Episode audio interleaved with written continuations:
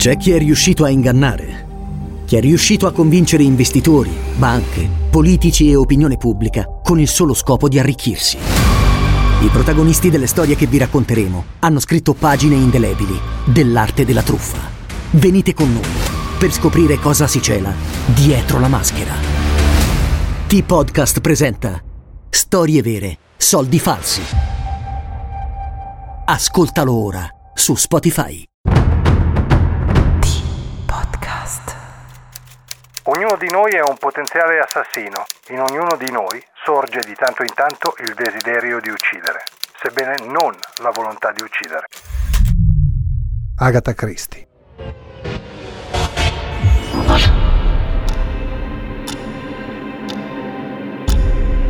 L'Italia è stata teatro di crimini feroci e per molti di questi non è mai stato trovato il colpevole. Non è mai stato trovato il colpevole. Noi ve ne raccontiamo una parte.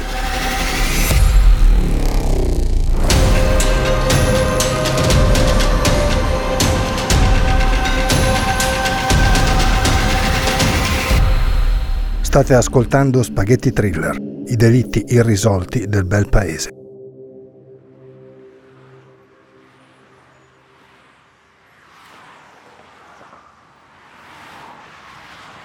È il primo agosto 1987, sabato.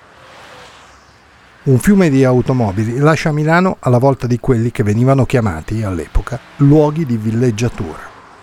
Hanno chiuso le grandi fabbriche e tutti sentono desiderio e bisogno di vacanza, di fuggire da quel caos frenetico che accompagna la quotidianità di chi vive e lavora nel capoluogo lombardo.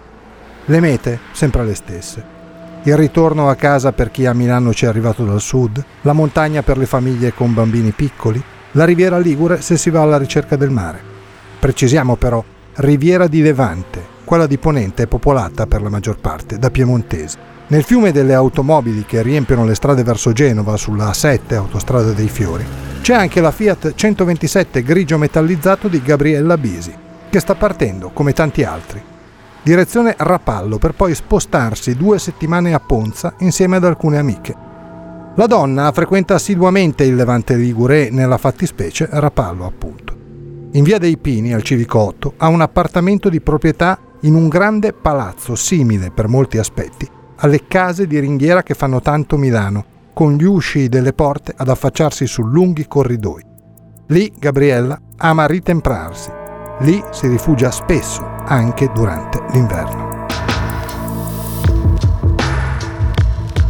Via dei Pini non è centro paese, ma lei preferisce così. Le sue amicizie, da buona abitudine del posto, si ramificano un po' in tutta la riviera, da Chiavari a Corniglia, da Sestri a Santa Margherita. Inoltre, a Rapallo, la Visi ha instaurato una relazione amorosa da oltre un anno con un imprenditore locale, Maurizio Gandini, molto conosciuto in zona nel suo ambito lavorativo, quello alberghiero. I due si frequentano spesso e volentieri, trascorrendo molto tempo insieme. Lui è sposato, lei vedova. Ha perso il marito otto anni prima in un incidente stradale. Da allora ha preferito non gettarsi a capofitto in storie d'amore importanti ed esclusive. Tra lei e Mauro, ad esempio, vige un rapporto libero e senza alcuna forma di restrizione o gelosia, né da una parte né dall'altra. Il matrimonio della Bisi è datato 1974, appena ventunenne. Il marito si chiama Sergio Princivalli. Ha 30 anni, lavora per una grande compagnia di assicurazioni. Lei ha iniziato da poco a far parte dell'azienda di famiglia, la Medardo Bisi, specializzata in progettazione di mobili per interno, la cui sede è nella zona centrale di Milano, in Viale Tunisia, a due passi dalla stazione e altrettanti da Piazza Repubblica. Quando Sergio muore, nel 1978, la relazione tra i due, raccontano gli amici della donna, pare essere già sulla via della crisi. Prima di dire sì, nel paese d'origine della famiglia, ad Angera, in provincia di Varese, sponda sudorientale del Lago Maggiore, Gabriella ha già perso la madre e da quel momento si occupa della sorella Laura. Poi Laura sposa un americano e si trasferisce a San Francisco. Anche il papà, Giuseppe, si risposa, ironia della sorte, con un'altra Laura, dalla quale ha un figlio, Alessandro, che all'epoca dei fatti ha 12 anni.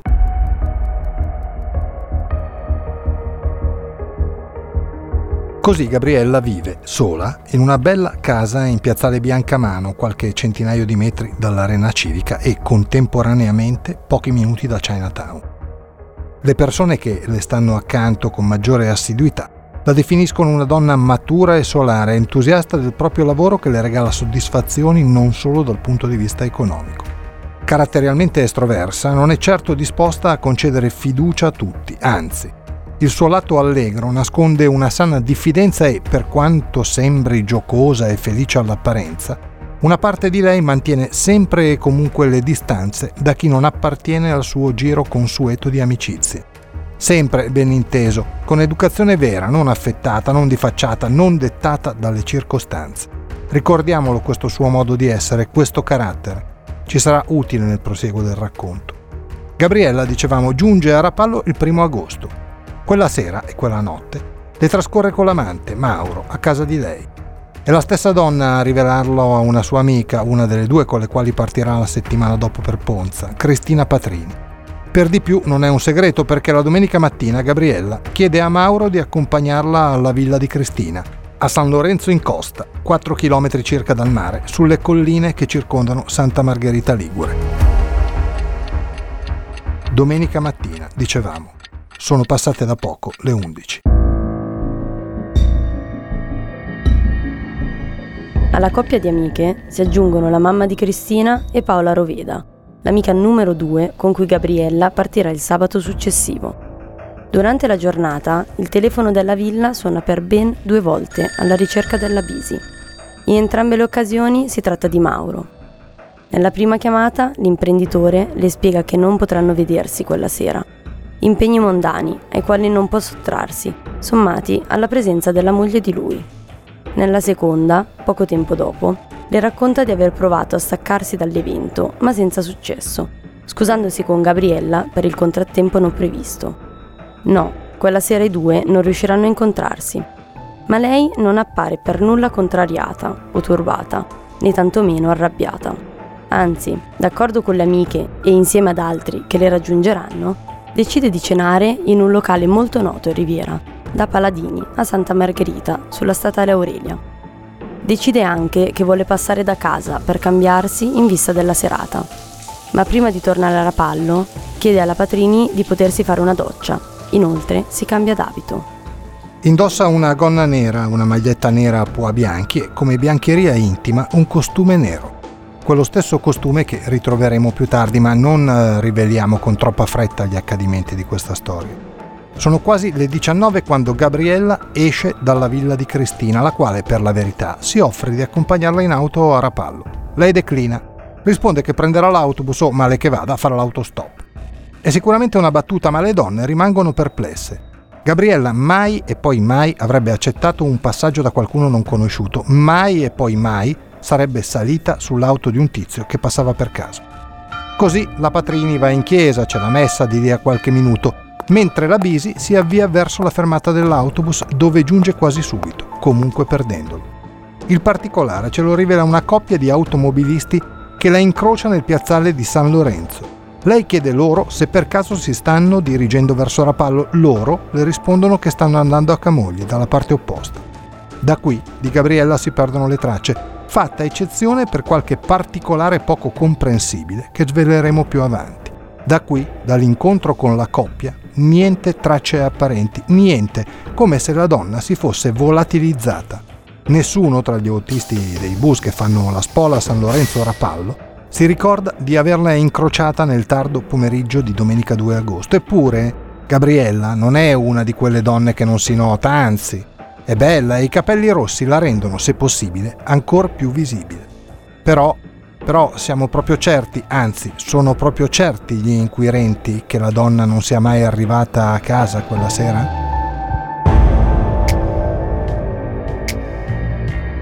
Perché nell'appartamento in via dei Pini si troveranno la sveglia puntata sulle 8.10 del lunedì mattina e una confezione di biscotti acquistati, come rivela lo scontrino a fianco, la domenica stessa.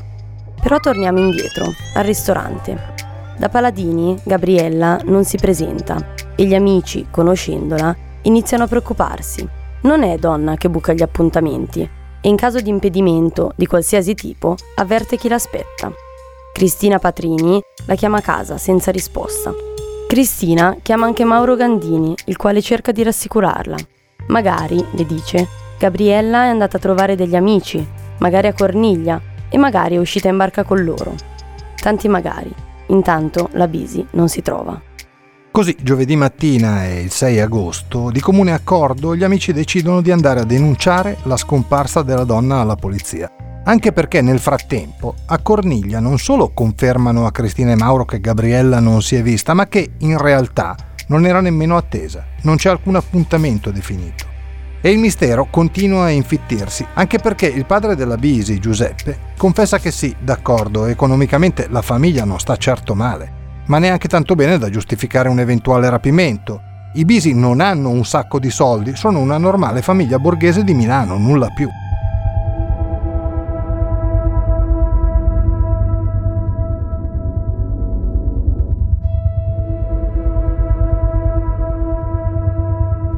Giovedì 13 agosto 1987. La collina delle Grazie è particolare, sistemata là sopra, nella sua quasi completa nudità. È brulla, è isolata, e per isolata intendiamo davvero senza alcun genere di costruzione intorno, lontana dalla strada, e non ci si arriva per errore, bisogna scegliere di andarci. Poco sotto la cima della collina si trova quella che viene chiamata in zona Tigullio Rocks, una sorta di terrazza costruita dalla natura stessa per mostrare a chi la raggiunge la bellezza e la potenza del mare e del golfo del Tigullio, ammirandone il suo splendore partendo da Sestri Levante fino ad arrivare al monte di Portofino. Non si capita per caso in questo luogo, dicevamo. Scegli di andarci in un posto tanto selvaggio, a qualche minuto dal traffico caotico dell'estate ligure, della statale Aurelia. È il luogo ideale dove coppiette in cerca di intimità possono fuggire dalla gente, dalla folla e, perché no, dai giudizi di questo o di quello, da occhi indiscreti insomma. La mattina di quel giovedì 13 agosto 1987, però, la collina delle Grazie non è particolarmente isolata, proprio no. C'è la polizia, avvisata da una telefonata anonima. Perché chiunque abbia chiamato, quel chiunque è salito fino a lì, è sceso dalla macchina ha preso a salire per la scaletta di pietra verso la cima della collina e una volta giunto alla prima fascia ha scorto quello che, nascosto tra i rovi di un cespuglio, è il cadavere di una donna in avanzato stato di decomposizione. Il corpo giace in posizione supina, la gamba destra leggermente piegata. Sulla testa della vittima, completamente devastata, spuntano qua e là ciuffi di capelli, rossi, rosso tiziano, lo stesso colore di capelli di una donna scomparsa il 2 agosto da Rapallo, dove si trovava in vacanza. Si chiama Gabriella Bisi, ha 35 anni, vive a Milano e fa l'architetta.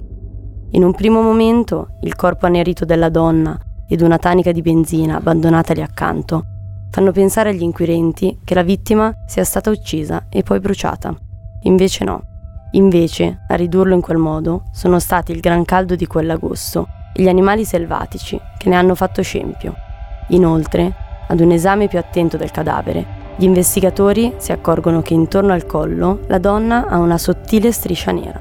Si tratta dello slip del costume indossato nella villa della Patrini e che con l'aiuto di un pezzo di robinia l'assassino ha trasformato in una sorta di terribile garrota con cui ha strangolato Gabriella. Lo strumento rudimentale, stabilirà l'autopsia, è stato ruotato perlomeno una ventina di volte intorno al collo della donna, prima di sfondarne la carotide e di conseguenza provocarne la morte. Particolare di non poca rilevanza. Lo slip non è stato sfilato contro la volontà della donna, del tutto consenziente. Non ci sono tracce che possano far presumere il contrario.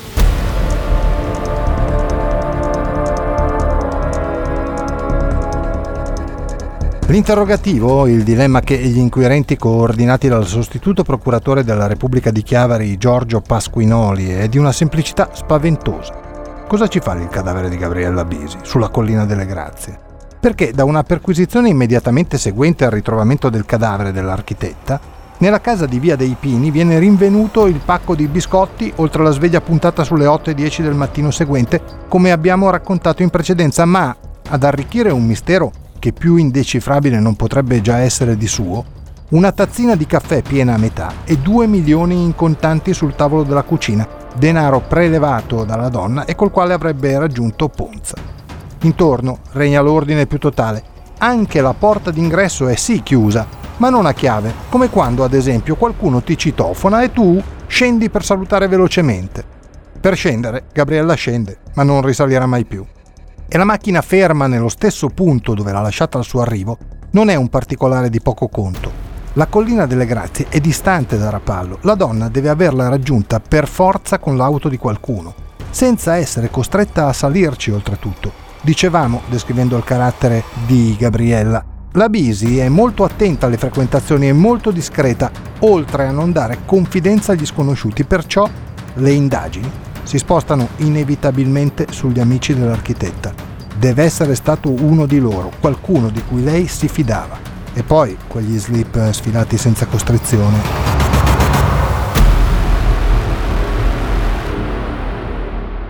Così, sotto la lente di ingrandimento della procura, finisce subito Mauro Gandini, ma l'uomo è a quella famosa festa domenica sera e ci sono perlomeno una ventina di testimoni pronti a confermarne l'alibi. No, Mauro in questa brutta storia non c'entra.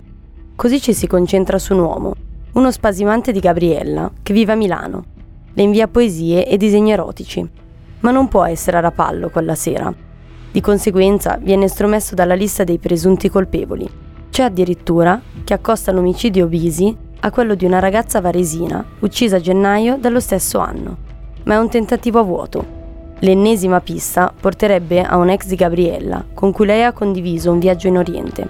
Peccato che l'uomo in questione in Oriente ci sia rimasto a vivere. E nemmeno la ricompensa di 30 milioni raccolti dagli amici della vittima e offerti a chiunque sia in grado di portare informazioni utili all'arresto dell'omicida serve a illuminare il buio che circonda il delitto. Nessuno sa niente, nessuno ha visto niente, nonostante i numerosi interrogatori svolti dagli inquirenti. Anzi, più passa il tempo, più le domande si sommano senza trovare risposte. Certo, di tanto in tanto, dopo l'archiviazione dell'agosto del 1990, i fatti riaffiorano come capita a volte nei migliori thriller d'autore, ma ancora oggi, nel mondo reale, non in quello romanzato, tutte le domande continuano a non avere una risposta. Sono ferme lì, scritte nero su bianco in un faldone stipato da qualche parte, magari su uno scaffale impolverato della procura. E chi ha ucciso in maniera così barbara e feroce Gabriella è ancora libero. Libero e soprattutto impunito.